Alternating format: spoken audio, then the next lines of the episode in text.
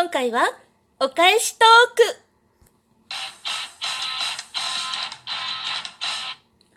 こんにちは。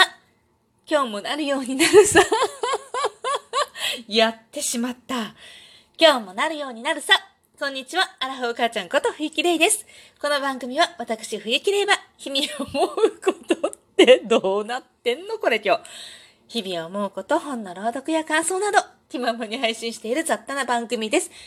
めちゃくちゃですね。ちょっとね、舞い上がってるんですよ。舞い上がってて、舞い上がってるんです。なぜかっていうとね、お便りがいっぱいあるから。いっぱいあるっていうよりも、いっぱい貯めたんです。一回言ってみたくてね。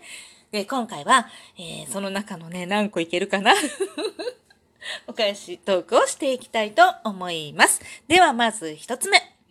年齢を感じる苦やもにさんからいただきました。年々英語流より赤身の方が美味しくなってきました。にゃーすといただきました。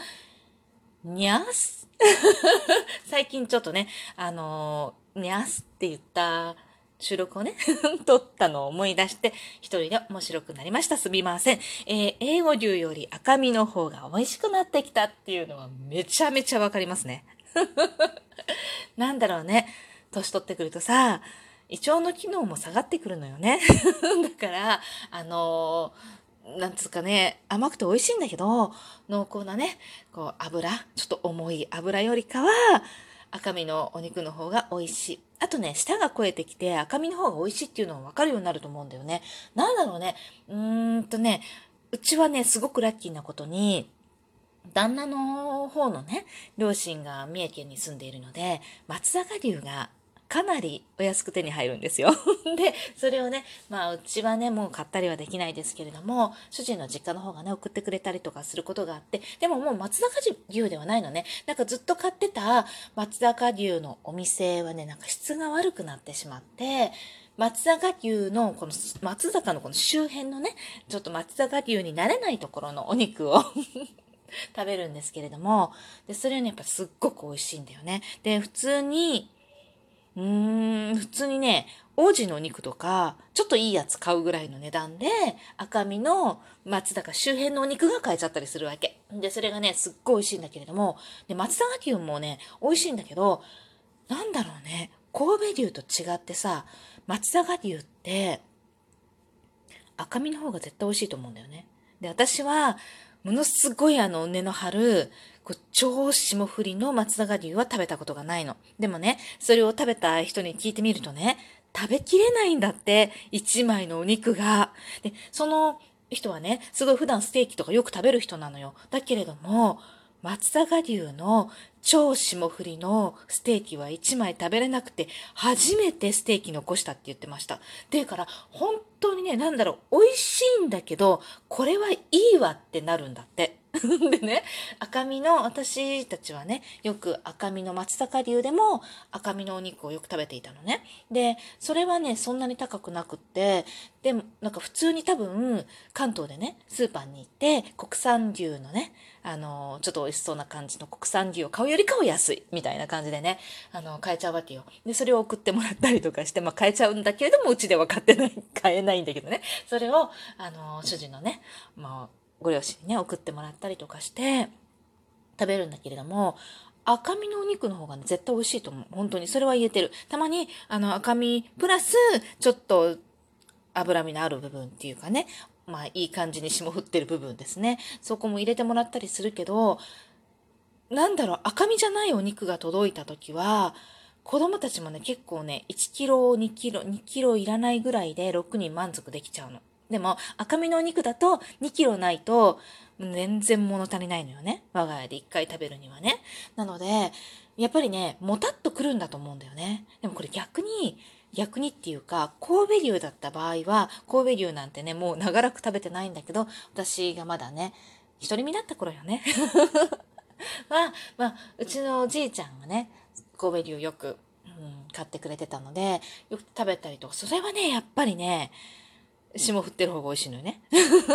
だから、なんだろう、脂身のなんか重さとか、なんか違いがあるのかはわからないんだけれども、まあ何せ赤身のお肉が美味しくなったっていうのは間違いないわ。若い頃は、それでもね、やっぱり霜降りのお肉の方が良かったのか。赤身のお肉ってなんとなく、やっぱ甘さが足りないような、硬さを感じるような、うーん、お腹にたまらない感じですかね。っていうのがあるので、あっさりしすぎてるんだよね。なので、なんか、うわ、牛肉食べたーみたいな感じにはならないのよ。だけれども、もうこの年になるとね、赤身のお肉がね、めっちゃ美味しい。そしてね、牛肉食べたって気持ちになれるの。赤身のお肉で。なので、もうすっごいわかる。すっごいわかりますね。よもさん、そういうことでしょ？あんだけね、こう、ピーマンのヘタも種も全部食べちゃうような人がね、やっぱりね、お肉は赤身なのよね。というわけでね、えー、っと、これの、あ、美味しい棒と一緒にいただいた？これ見れないのよ。この収録の画面にお便りをこう表示することができるんだけれども、何と一緒にいただいたかっていうのが見れないのよ。間違ってたらごめんなさい。美味しい棒と一緒にいただきました。というわけで、次のお便りに行きたいと思います。っていうかもうここで6分も喋っちゃって大丈夫私って感じね。ケイリンさんからいただきました。こんにちは。すっかり遅くなりましたが、この度は切削画面越しの飲み会と、今年こそはお読みいただきありがとうございました。どちらもオチを一言で済ませているので、オチですね。オチじゃないね。オチを一言で済ませているので、分かりにくいのではないかと心配だったのですが、非常にうまく演じてくださり、作者冥利につきます。どうもありがとうございます。よろしければまたお願いします。。本当ですか？ところで、以前読んでいただいた告白を関西弁で読むという収録配信を上げ、概要欄に冬木さんの番組の該当会へのリンクを貼らせていただきました。ご報告、ご報告までではでは、今日全然ダメね。ほっぺ叩いておく。えっと、ありがとうございます。あの、聞きましたよ。関西弁もどきの。関西弁ってさ、なんだろうね。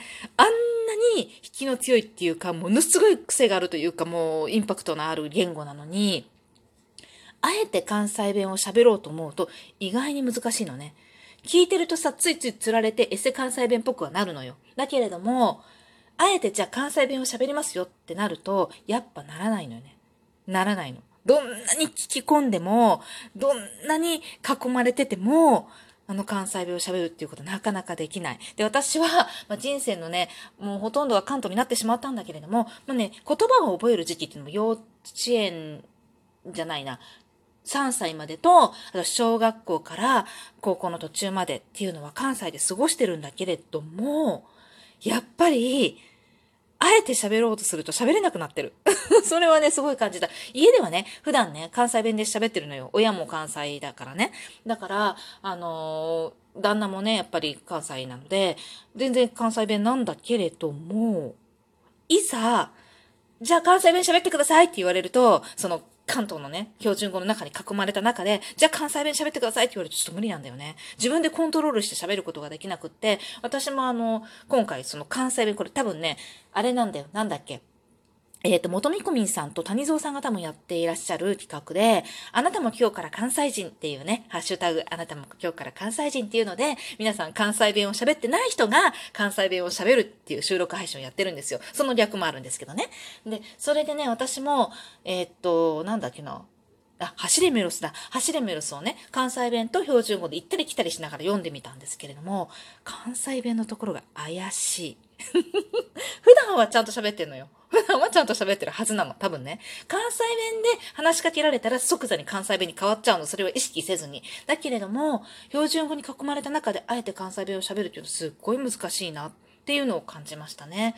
よかったらね、ケイリンさんのこの告白の面白い関西弁と、私のなんか関西弁になっちゃってるかもしれない走れメロスをこう行ったり来たりして読んだね、収録配信読んでみてください。ハッシュタグ、あなたも今日から関西人って検索をかけていただくとたくさん出てきますのでよろしくお願いします。ほら、あれじゃん？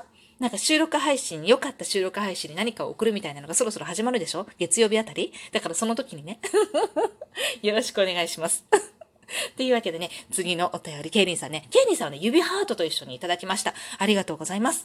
いつもね、あのー、作品を読ませていただいているのに、わざわざお礼のお手紙をくださるんです。本当にありがとうございます。谷蔵さんとね、二人で読ませていただいてるね、あの、ゲイリーさんの作品ね、面白いんですよ。あの、オチがね、一言で済ませてるから分かりにくかったって心配されてたんですけど、全然そんなことないです。あの、さすがです。あの、文章運びはね、素晴らしいものがあります。今回のポップテピラジオ02。2の方ね、もう、ケイリンさんの作品で男女の掛け合いでなってるので、谷蔵さんとも一緒にやらせていただいたんですけれども、あれもね、めちゃくちゃ面白いですね。あの、私はね、なんか、なんか谷野さんなんかおっしゃってたってちょっと忘れちゃったけれども、私はなんかね、昔見たフルハウスっていうね、アメリカだっけ？のアニメ、アニメじゃないね、実写版のね、実写版じゃないの、なんだろうね、ドラマ？